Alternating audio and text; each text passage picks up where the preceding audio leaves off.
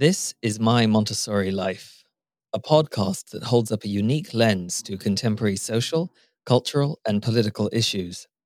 Maria Montessori aimed to reform humanity by building a better human being from the start, preparing young children for a life of profound self determination, empathy, and wisdom, everything to which an advanced civilization should aspire. The podcast's regular hosts are Barbara Isaacs, president of Montessori Europe and one of the world's leading authorities on Montessori, and David Gettman, author of the teacher's textbook, Basic Montessori, and founder of the software firm My Montessori Child, which sponsors this podcast. In this second of three podcasts on the theme of equality, Barbara and David are joined by two guests Liz Pemberton, director of The Black Nursery Manager, a company that offers training and consultancy on anti racist practice in early years settings. Liz has become a leading media spokesperson on race, culture, ethnicity, and inclusivity for under fives. We also welcome Zainab Shamis Salim, founder of the Montessori Studio, a consultancy that aims to make Montessori more accessible to those who see it as elitist and not for people like us.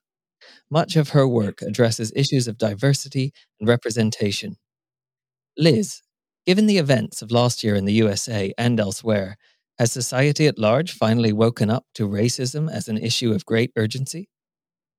Really interesting question when we think about what's happened globally, particularly in the US last year. There was an element of, I would say, awakening, yes, but I think there was more of an element of us having to take note of what was going on because we were all stuck indoors. So the lockdown had caused us to actually focus our attention on the racial injustices that have been happening for centuries. Um, but I think the way in which it's penetrated the early years, particularly, has been very interesting. And of course, it raised a lot of questions for the intentions behind some of the work that I do, and also some of the causes that I lend myself to in terms of opening up conversations, or what I would commonly say is pulling this thread. So I think you could look at it in lots of different ways. An awakening for some, um, for others in in society or throughout the, the globe, I guess, just the reminder of Black lives not mattering. Liz, I, I understand you grew up in a, a happy family home, um, the eldest of three sisters. Did you perceive prejudice there in Birmingham as a child and in, in your from your um, the community? And if so, um, what do you remember of that? I think it's really interesting because my early childhood, um, and in fact, all of my childhood was extremely happy. Um, uninterrupted by the kind of interpersonal nature of racism, as it were. However, I have a, a memory of being uh, labeled as or being racialized as black, and that happened in primary school. And that was really interesting because it was a question around why the, the color of my skin is is brown, or as was described as um, different why are the palms of your hands white and the outside of your hands brown? And I remember a little boy racialized as white in primary school asking that question and actually making me think, oh, actually, that's that's a good question. Why? And and I think when the whys start to happen, it causes you to become inquisitive, as children are. So you go home and you ask that question. Um, because the notion of being racialized as black was a, not really a conversation that was had in the home because we were all black so there was a level of kind of that was just normal that was just the way that it was. And when i went to school i was liz i was loud i was happy i was funny i was the gregarious one i had lots of friends. Um, and so when this little boy posed this question to me it started a, a trail of thought around this this why. Um, so i think the experience of being racialized as a particular, you know, a, a group, it lends itself to just then you having that that thought. So I wouldn't say that it was always on the forefront of my mind, but it certainly sparked a, a level of conversation I went then and had with my parents. Um, so yeah. And were and were they? What was their reaction to it? Were they defensive, or you know, um, helped you to understand what it is you had so from from my memory, I think it was just very much um, seen as well. yeah, you're black, you, you've got brown skin. So again, in terms of of how we describe. So, talking about me having brown skin, but being part of a, a racialized group, being part of a group that's um, commonly known as or referred to as being black. But I think what was central to my identity as somebody who was part of a black family, as a black child, was that my heritage was rooted in Jamaica because both of my parents were born in Jamaica and came over to the UK. So that before I was black, I was I was of Jamaican heritage first. And having always had a connection with Jamaica because my grandparents were there, going to Jamaica quite frequently as a child, right throughout my, my teenage years and my adulthood, gave me another sense of self, another place that I could plug in. So it was always um, something where it was looked at as positive. So the, the rooting of my identity in terms of my culture and, and my race was looked at as something that was quite positive. So my parents addressed it in a very positive way because it was how we kind of regarded heritage and culture um, and quote unquote blackness within our household was always looked at uh, in a very positive um, sense. Did your mother's nursery business, um, did she perceive any disadvantage because of it being, you know, owned and managed by a, um, a black lady, or did it actually you know was it was the nature of the community you were in that it didn't make any difference. Yes yeah. So an awareness of, of systemic racism structural racism. When my mom started the business in the late 80s um, she set up the nursery in an area called bearwood which is part of a, um, a local authority um, called sandwell. And sandwell at the time had real i guess feelings of it very much being rooted in a working class, a white working class um, environment. So eh, Sandwell was really made quite popular by the Enoch Powell Rivers of Blood speech. So the temperature of the area or the feeling was that they didn't want outsiders and outsiders were seen to be anybody that was not white. Although there was a really big South Asian population and a Black Caribbean population in Sandwell, there was a feeling of resentment or there was a feeling of not wanting anybody else who wasn't white coming in. And so it really set the mood and the tone because I remember in the late 80s, the early 90s, things like um, a man from the National Front would commonly stand outside of the nursery and hand out flyers um, and dissuade parents and people from coming into the nursery because it was owned by, I'm not going to use any racial profanities, but it was my first early memory of hearing something that was quite derogatory associated to a, a racialized group that I was a part of. But always being aware of my mom having an absolute resilience and zero tolerance approach in that that didn't hold her back or stop her from doing what she needed to do in that she wanted to have a business she wanted to own a children's day nursery and she wanted to have something that would create the foundation for for the family, for her young family at the time. So it was a heightened awareness, I guess, of who I was as a black child, who my mom was as a black woman, but also an unwavering self determination that set uh, a template, I would say, for who I then came um, or have come to be in terms of my vested interest in early years and, and equity. So it was a really interesting time, David. There were lots of things that were happening, but I always remember her telling me about the struggles that she had in raising finance for her business and certain banks being really reluctant to give her a business loan in that early part of her setting up. Um, so anecdotes like that remain quite firm in the narrative of, of the beginnings of the business. Sure. Barbara, in your experience of um, other nurseries owned by um, non-whites.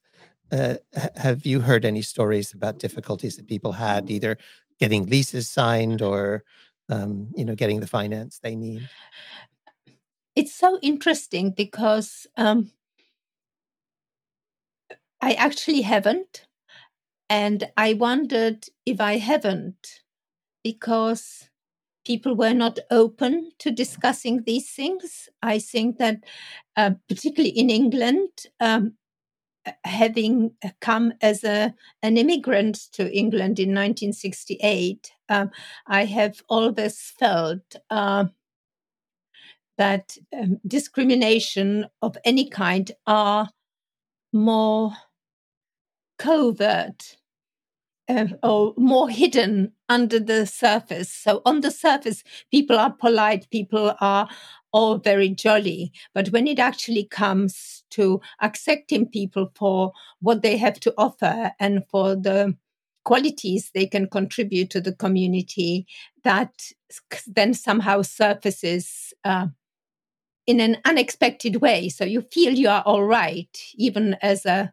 white person, but because I have an accent, uh, it immediately tells people that I'm not indigenous to this island. And so things would come up in slightly slight undertone. And I think this would be magnified uh, within um, the community, within the Black community, or in fact, any community that holds together um, because of their culture and because of their origins.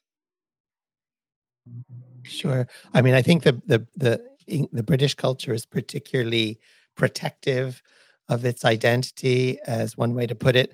Um, I mean, I know that as an American, I was nothing like being black, but well, it was recently quite bad actually. But as you can imagine, but um, eh, but even being an American, I, I feel that um, you know, it's my great great grandchildren uh, will be, oh, you're that American's, you know, great grandchild. So um, yeah, I think it is something in the British culture that's quite uh, traditional and you know looks has a long view, takes a very long view. I was just thinking about the way in which um, racism is perpetuated within the British society, because we think about an, an immigrant story, and I think similarly to what Barbara had said, coming to the country at that time was around the same time that my mother and father both came to the UK. And that experience of them coming here was an experience that was um, built on a lie because they believed that they were coming to the mother country. Similarly, when my granddad came in 1954, it was also the same lie. And so when you think about Jamaica as part of a colony under British rule, um, you think about the way in which people were invited to come and then how they were treated. There's an element of absolute shock and horror because actually the, the notion of skin color actually wasn't something that they had thought about coming from the colonies to the mother country. It wasn't until arriving in the mother country that they realized there was an absolute um, abhorrence and upset. And of course, as you said, Barbara, until you open your mouth, people are not going to know that you are not a quote unquote native I think that's why the, the, the notion of race and racism needs to be really explored because no matter what happens, I can't take off my skin. Um, and also that that then starts the it starts the myriad of things that come into people's minds based on their own biases or their own prejudices, their own you know racist thoughts. Uh, Zainab, um, did you personally experience or feel growing up in England prejudice against you and your background and your family, your community? What was your impression? Well, um, actually, my parents, um, my father was so my my father's from Libya. Uh, and my mother's from South Africa. So we have a mixed heritage family. So um, not only were we not white, and my parents came from abroad to study here, but they also had an inter racial marriage. And that caused um, like manyfold um, not issues, but you know, there would be a narrative of the fact that we were neither one nor the other. We were neither white nor were we. So I have three older brothers. So we were always kind of straddling one of the rows, depending on where we were, who in what, whose company we were in.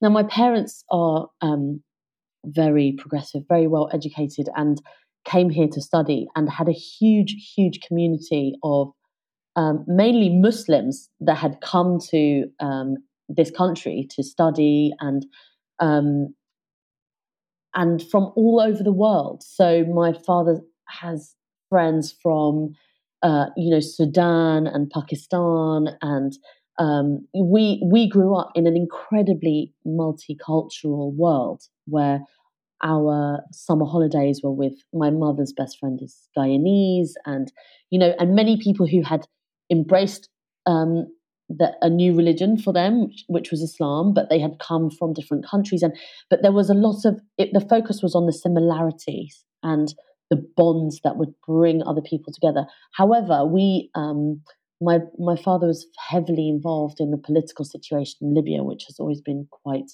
um, sensitive. And we moved to well, my parents and my brothers moved to South London before I was born. And my mum said she just cried and cried and cried, and she thought, "Where are we? Where are we? I've got young children." where are we? There are no Muslims here. There's nobody that looks like us. The you know that level of representation was so clear from very early. So I think um, by the time I came along, they'd settled quite well in my area. happened to be an, an area where there were very good schools, so we all had access to very good schooling, but we were always clearly a minority and clearly like my parents had to make a lot of effort to be within community. We would drive our weekends would be driving all for hours and hours around london to go to west london to see libyans and to go to east london to see south africans. My mother's from cape town. And um, so we had a very colourful and a very happy just like liz a very happy childhood which didn't um, ignore any of it. Um, but my brothers particularly experienced you know, real, real racism in South London in the 80s, well, the 90s, early 90s.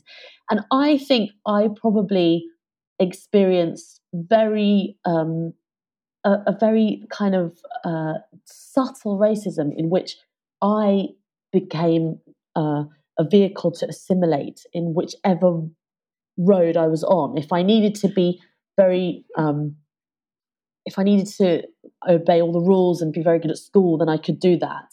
But if we were going to a family gathering and we were wearing um, not so much traditional clothing, but that you know all the women would have head scarves on, and it would be or it'd be a women's only event because there would be you know weddings or so that would be separate.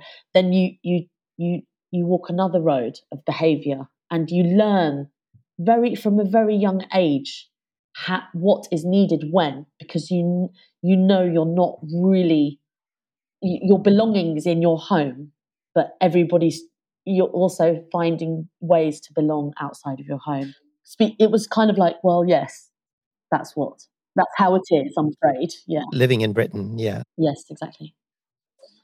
Thank you. Liz you qualified as a, as a secondary school teacher. Did you discover um, listening to young people uh, today that they've progressed? Is are things better um, in terms of their outlook towards race um, in the in the current generation of young people than you'd remembered from your youth? So I think whilst I was teaching, what became really abundantly clear was that the students, and I was teaching in a girls' school, um, were absolutely more racially aware and more racially literate. So they understood exactly how systemic racism operated within the school system and within the institution of, you know, of education. So it was really interesting to kind of have conversations around how they would navigate the school system whilst realizing as well that they were absolutely marginalized um, and they were absolutely looked upon as low achieving. There was a deficit model that was applied to them that they were aware of, but they understood how to navigate it. And I think when Zainab kind of spoke about access to education, it really kind of made me think about what those girls experienced and how they how they articulated that and how they lent into me as a black teacher to to be an advocate within the system because they looked at me as one of them so they knew that they would I would understand or they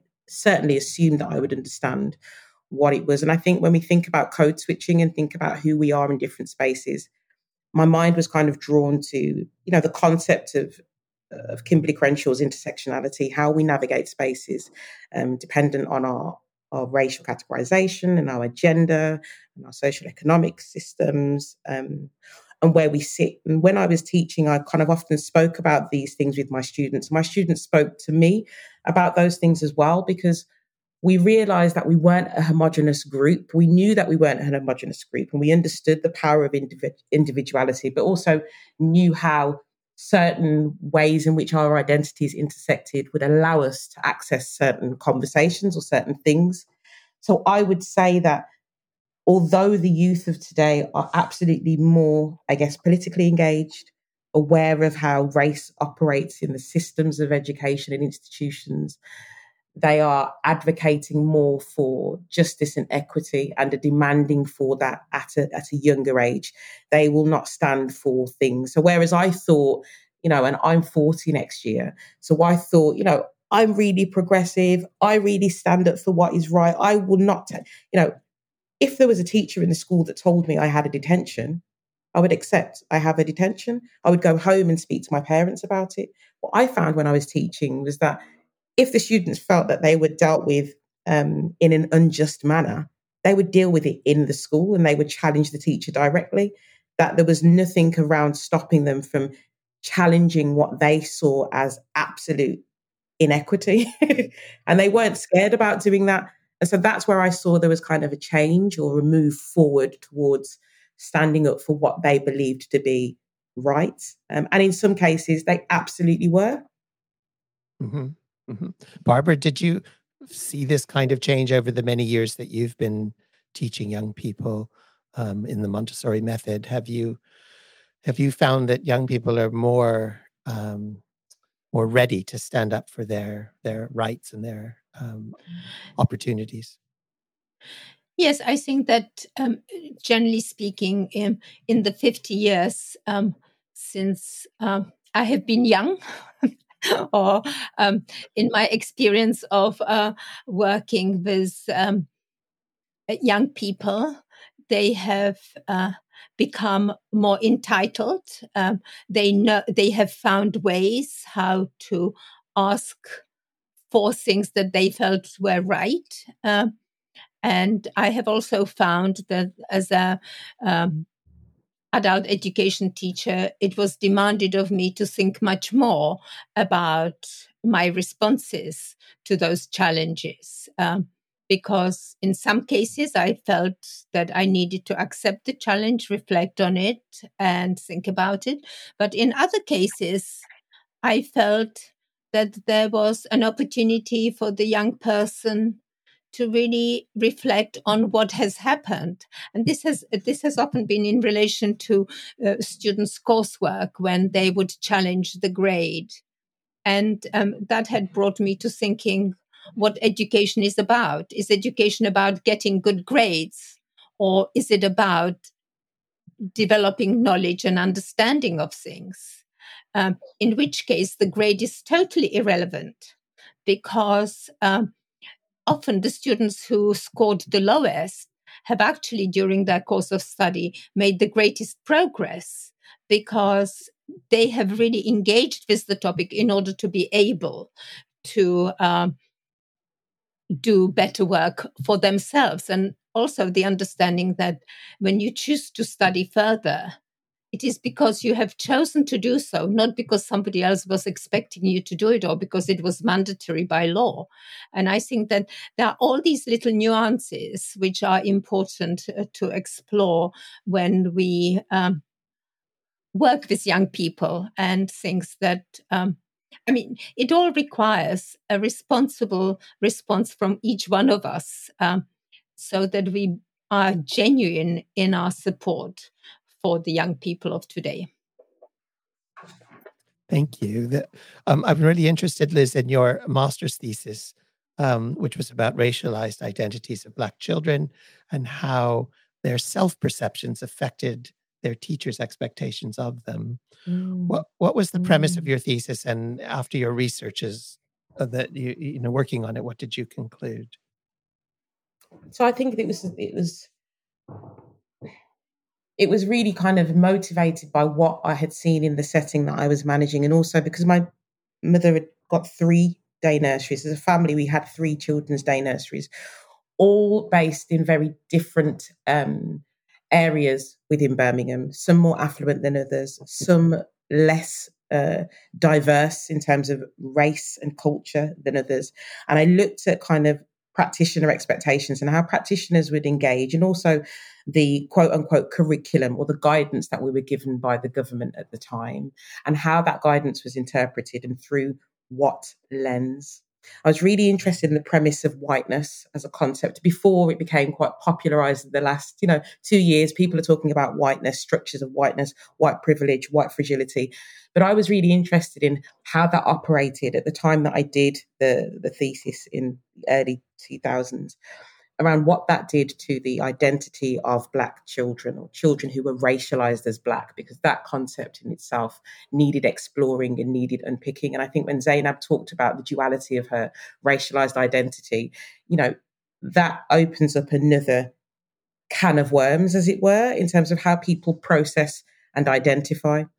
So when I looked at how the, the Black children were kind of navigating the space of early years, whose behavior was seen as disruptive and whose behavior wasn't, who was told to sit down and be quiet and wait for their turn to speak and who wasn't, which children were seen as boisterous um, and this early adultification that was being applied to Black children and which children weren't, and how the lens through which we saw childhood was marred and shaped by racism.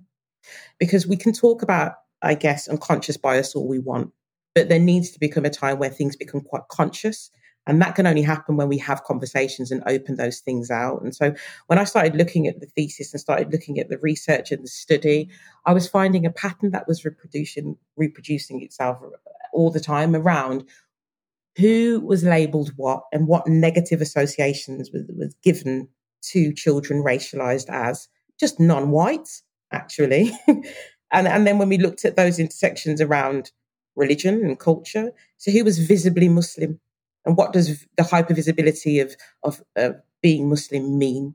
So if you were coming in from a family who spoke a different language at home, or a child who was multilingual, how was that regarded? If you were a child that was coming in, I remember there was a child that I was looking at whose family was Vietnamese. So the assumption of this model minority myth, what that did to children of East and Southeast Asian heritage, how those children were perceived in comparison to those children who were racialized as black. And it opened up so many conversations around practitioners' engagement, practitioners who were racialized as white, but also conversations for practitioners who were racialized as black, because then we got into conversations around colorism. We got into conversations around, um, again, like white supremacy. So, you know, the, the lighter you are, the more desirable you are, the more cute you are. And that in infers a different level of engagement and behavior. And so again, I always looked at, as I said, this the adultification um, element of, of Black childhood, um, the myth of misbehavior. If we want to create an environment where joy should be celebrated and every child has the right to joy, every child has the right to a childhood. But which children, actually? Because when we started digging down, there were some children that didn't have a right for joy because they were seen as the troublemakers. And so, again, all of these things, you know, I made links to racialized identities because I saw it played out in wider society as well. And of course, my own lived experience as a Black woman, you know, being part of a community um, that was, you know, looked at the diaspora of Blackness. So, not just being Black Caribbean or Black of Jamaican heritage, but you know, as Zainab said, which was really interesting, made me think, what did it mean if you were Black and Sudanese? Or were you just looked at as Black and African? So there were so many different elements of that, but it was that thread that I had to keep on pulling, David, and it's led me to this thread that I'm still pulling now in 2021. mm-hmm.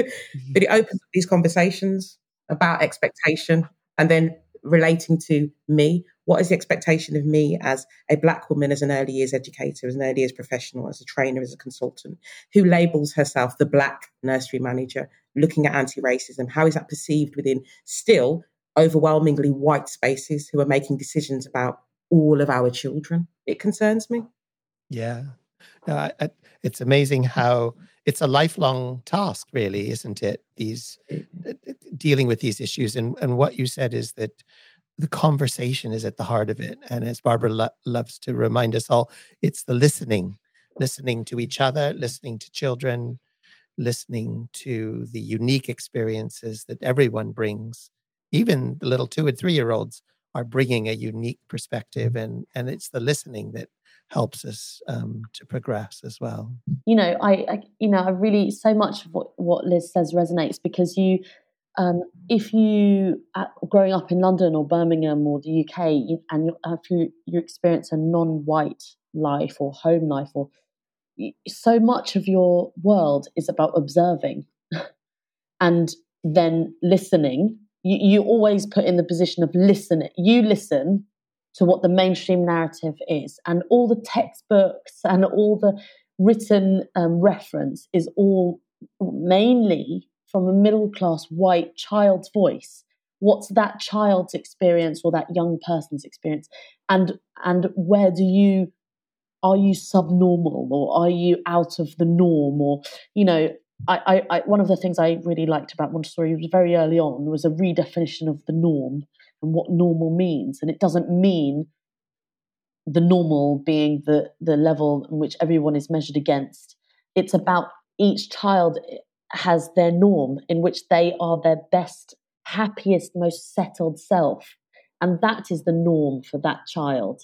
So, uh, you know, I remember as, as a young child, or you know, it's taken a lot of inner work of my own to to not always see myself as observing, but actually participating in what that conversation is. And as Liz said, you know, what you have to you go back to yourself and questioning where have I become racialized because if I'm walking into a classroom setting, whether it's teenagers or young children, what am I bringing?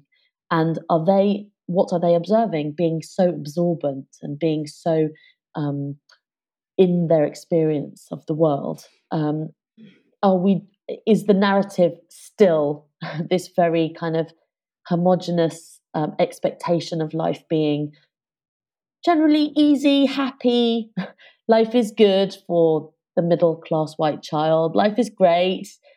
Holidays, you go on holidays to places, you you um, have a certain expectation about what your home life is like. But actually, the lived experience of so many children is so much more interesting and uh, may reflect that, but may not reflect that at all. And has there's so many more, so much more nuance that we can all um, take advantage of Eh, within a teaching setting.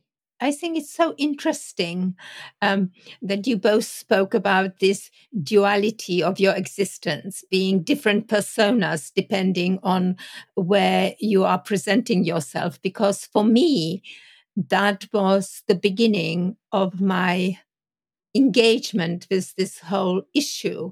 Because I heard a Black mother talk about her experience of how she always needed to be acceptable to the white people around her and how she was taught by her mother to be acceptable. And when I heard that, I felt so incensed that this should be part of a child's life um, that I said, This can't be. And I was very grateful for A, my uh, upbringing in a um, socialist Czechoslovakia, where women there was still huge feminist issues, but women worked and working mothers and working families lived much more together. So there was not that division between what the mother does and what the father does. And but also about who I was. I had a very strong sense of uh, who I am, and that was one of the things that attracted me to Montessori. That it allows each child to be themselves and that we encourage that personal development or we nurture the potential of the child to come to the surface. This doesn't mean that I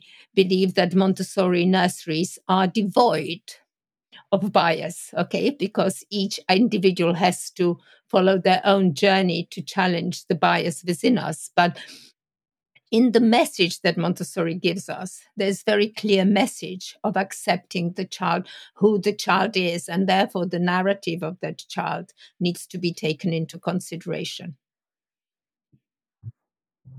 I think that what we see though in the development of Montessori is that it's still being perceived through a very white lens and through the gaze of whiteness. And that's why I was really drawn to Zainab's work in the way in which she thought about diversifying that, because she realized that it needed to have a level of accessibility.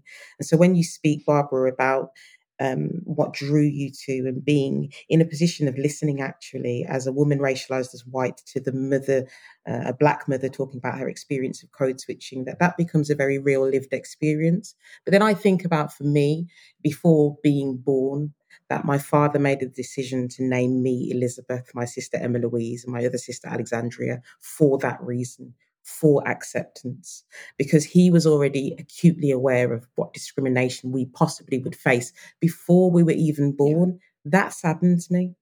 And it makes me think about these choices that Black parents are being forced to make, because, to make because of a racist society. And that although he knew that whenever I stepped into a room, I'd still be profiled and racialized, he thought at least if my daughters have names that sound English, they'll have a better opportunity at getting a job. Yeah. They'll have that CV pushed to the top. Give them a good education, give them names that sound English in the way that he perceived Englishness. And even that in itself is problematic. Yeah. But that, that was going to give us that little bit of a fast track if we spoke a certain way, if we had letters after, letters after our name. Even me in this incarnation of myself, owning my own business, being the leader of my own destiny, doing what I need to do, taking that blueprint and maximizing it tenfold. But this is the experience of many non white families, and particularly those children who are born of immigrant parents.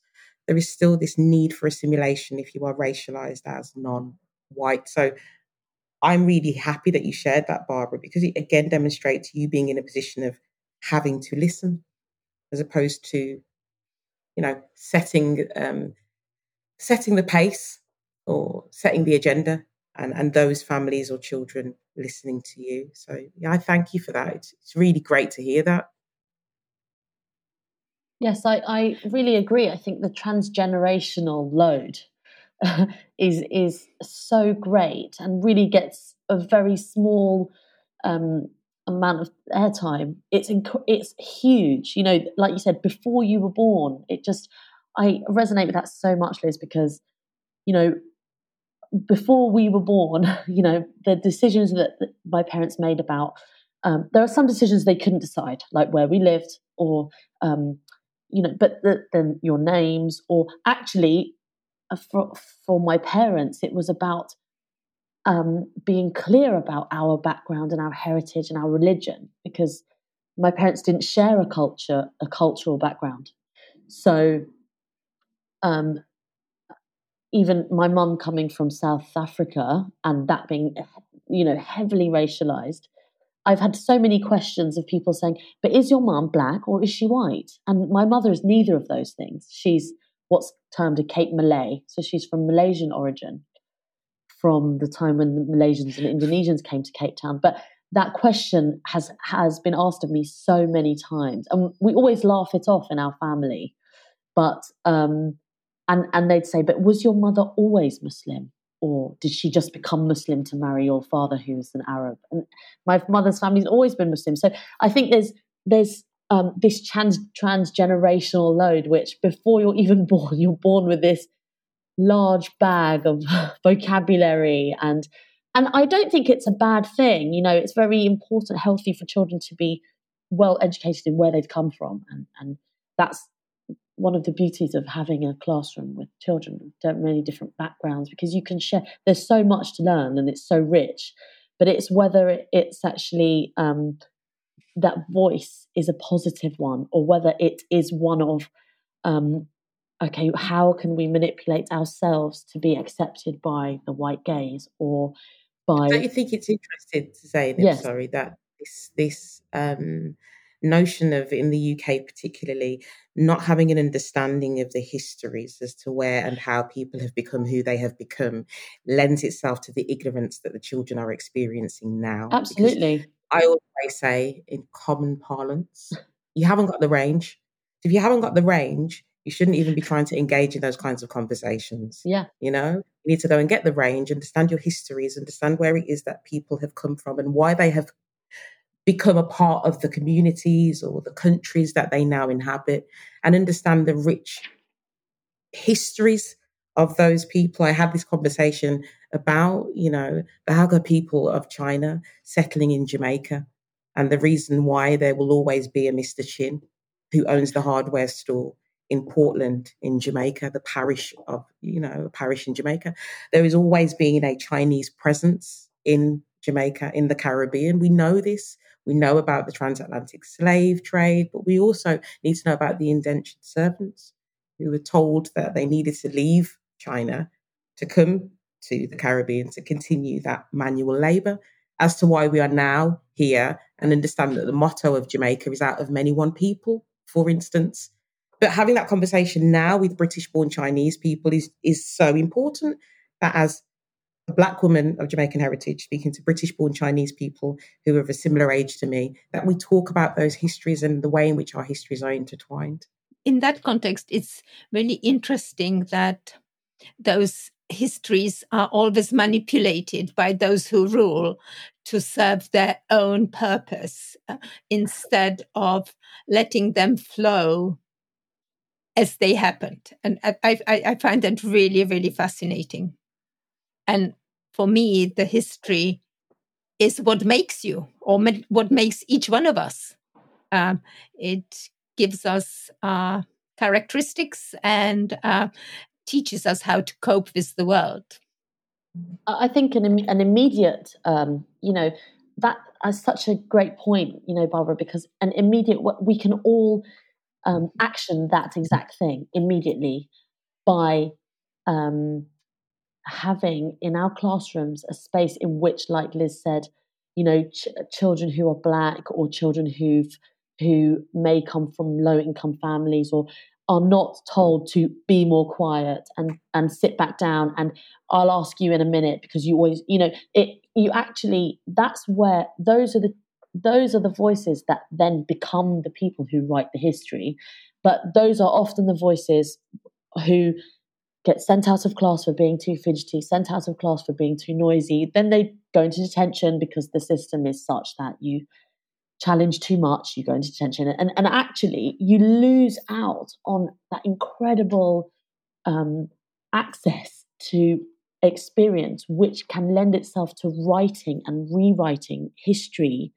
which is much more representational of so many people's experience. And it starts from such a young age um, as to what children are allowed to how they're allowed to question and what they're allowed to say and how they can access the deeper part of themselves, uh, which has got so much to share and is, is uh, so invaluable to, particularly to the white British person who really would do very well from um, listening, like you say, Barbara, to uh, so much that that will then become the people who write the history in not very long. You know, there are people writing books um, often these days. You know, books are have become, especially after the last year or so, books have become a huge um, way of of communicating. So uh, for me, it just it brings it immediately back to those early years and those young years where children are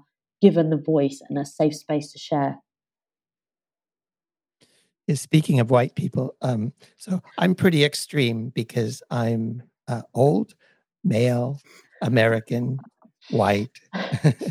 um, so uh, it doesn't it doesn't get much worse than that. So um, I I have done a lot of reading, and um, one of the things that really stuck with me was that in 1968 in Memphis, Tennessee, there was a sanitation workers strike, and the slogan was I don't know if you remember this I am a man.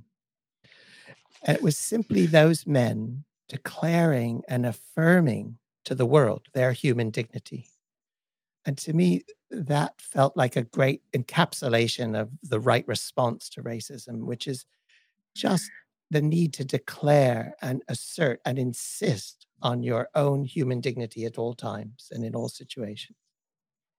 And this is something that I think uh, where there's a bridge between Montessori and this issue, because that's what Montessori is about with children it's giving them their dignity, their autonomy, their independence.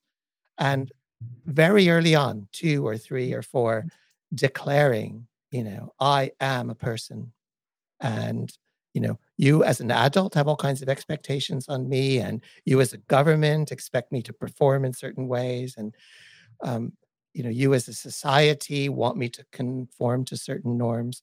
But I am me. I'm here, and I'm me, and I think that's uh, you know goes to the essence of why I think Montessori is a help in in in working through all of this. I agree. Yeah, I think it's really important that we kind of look at the origins of of all of our great theorists within early childhood and thinking about you know these messages of of Montessori from its inception, but then thinking about how that's been filtered through the lens of regulatory bodies, of local authorities, of early years consultants, of support workers, of health and social care teachers, of childcare teachers, because as it gets filtered through these many, many lenses, the essence of it is sometimes lost. And I think that's what we really need to be aware of because when we're thinking about who informs early years practice, I often say we're looking at a lot of dead white people. So we're looking at Bowlby and we're looking at Piaget and we're looking at Montessori, and it's really interesting. And I, I think, gosh, should we also be looking at all of those people who have lent themselves to thinking about pedagogy for early years and early childhood particularly in, you know in the UK who are we importing in? Whose minds are we thinking about and reflecting on to inform our current practice for this current demographic? Well i think in response to that liz is do we really give enough opportunities and do we as early as educators actually give the opportunities to people like you zainab stella louis to to be heard and acknowledged for their efforts. And um, as you know from the steering group for uh, to Five Matters, um, it was fundamentally represented by women like me, old middle class. Uh, gray middle class and um, at the end of their career uh, i i always see that um, in every situation.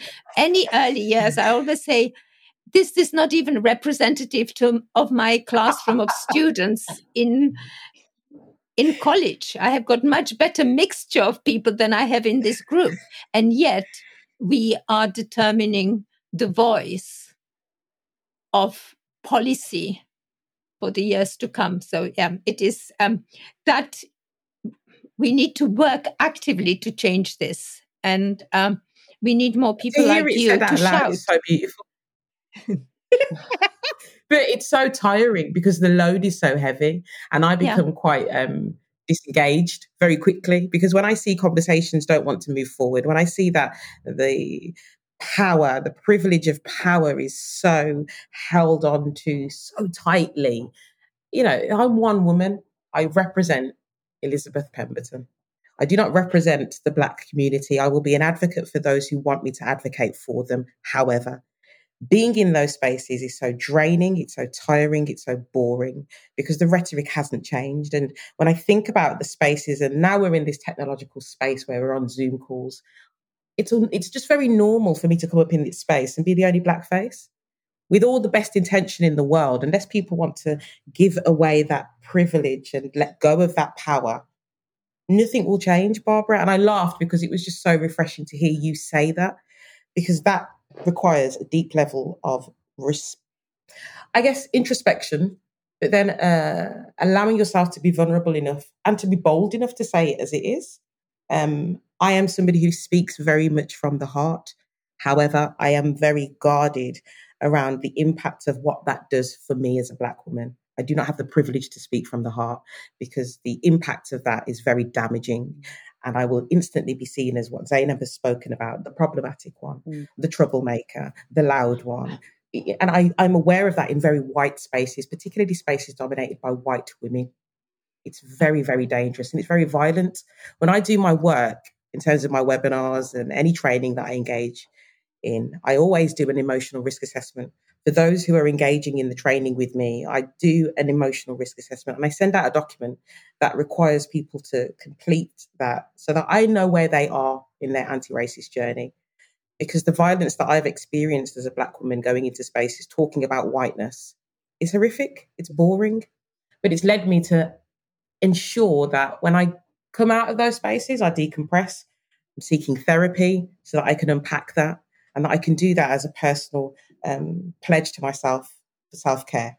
Because I think often in those spaces, Barbara, white women who at the end of their careers in the early years don't realize how problematic and how violent they are in the way in which they discuss and theorize race and diversity and equality and inclusion. And yes, come along and be a part of this.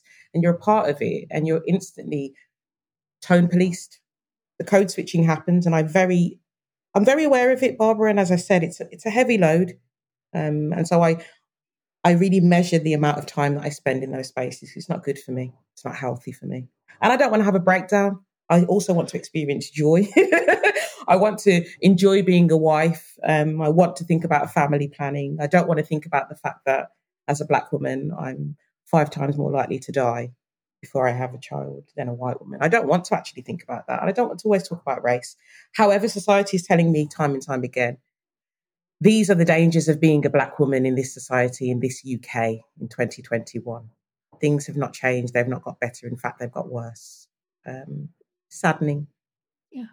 And, and that's in a way what I tried to um, say in our previous interview on rereading Vivian Gussin Paley's The White Teacher, because all the issues of classroom, exactly, all the issues of the classroom practice that she describes from uh, 1973, which I, I was absolutely shocked, still remain in 2021 the black children, uh, children's joys not being recognized for joys and misread as uh, being naughty and all these kind of things. Yeah, it, it is tragic. Um, but at least we are talking, which um, 10 years ago we wouldn't have done. And I think that is really important. And yes, I appreciate the personal struggle this means for you. And I was very aware of it when uh, I um, spoke to Stella. And I was very aware of it in 1989 when we were master's students together. Um, but it is important that you do speak. Um, and it is important that you are not silent. I think it's also important to um, uh, in the spaces where it is an all kind of white panel for those two who are on the panel to find the people to come and speak instead of the people watching. I've I've often sat watching thinking I'd be I'd be so much better up there. But who do you speak to and how could I do that? And and nobody, you know, I think it's the onus should be on those people who have that space to well, that that's what um, Liz has said. You know, it's still the white, grey, wrinkled women who hold the power. Totally. I think we now are at a space where, you know, we are thinking about what early years, um, I guess, conferences or panels, like you said, Zainab, where we want to be sat and where we don't want to be sat, where we are seen as tokens, are our, our contributions going to be valued or are we just there as a tick box? You know, I think of many early years conferences that have happened in the last month, all white with a token brown woman. Oh, if she's got a hijab, even better. oh, if she's a oh disabled, even better. Yeah. Oh, black woman. Oh, is she queer? Fantastic. Put her on. You know, the black nursery manager can't get blacker than that. Yeah. Get her. So everything becomes quite tokenized. You can't help but think it's tokenized because the panel doesn't often look like just women that look like me and you, Zainab. Mm. So is the struggle against systemic racism, um, uh, for example, in the US, the Black Lives Matter movement, is it strengthened or weakened by intersectionality, where you're struggling at the same time for you know gender, disability, other aspects of equality?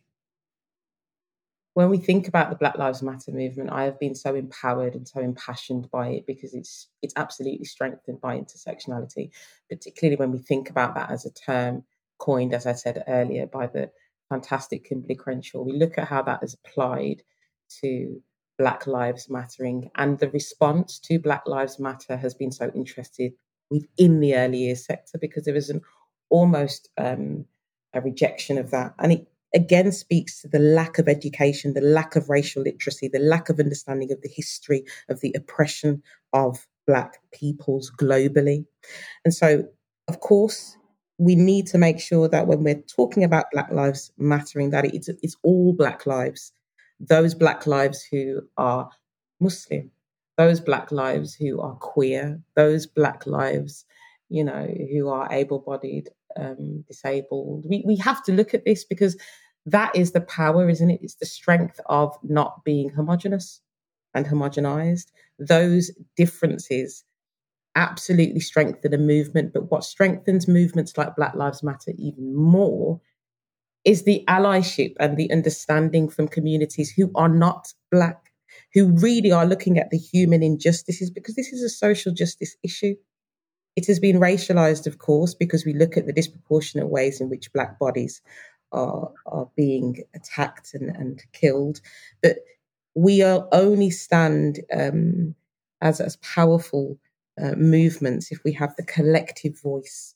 It means that if I look to the words of Malcolm X, if I look to the words of Dr. King, I look at those words and I understand them and I interpret them within a UK context because I know that the work of Dr. Kehinde Andrews speaks to me when he talks about the new age of empire. That speaks to me as a Black woman. But I know also that Dr. Andrews is a Black man who's also from Birmingham, who is of a similar age.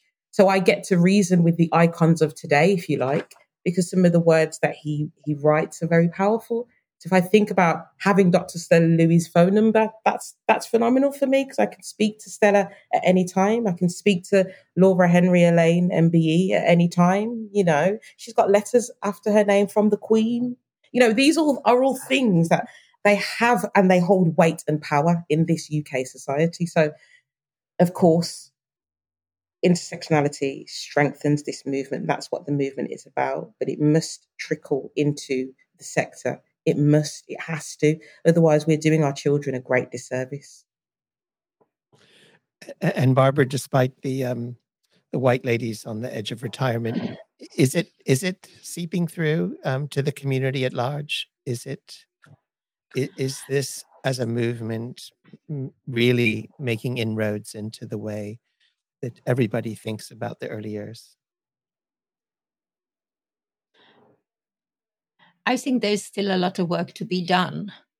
However, um, as we all know, because we have all worked with young children, this is the only way to begin.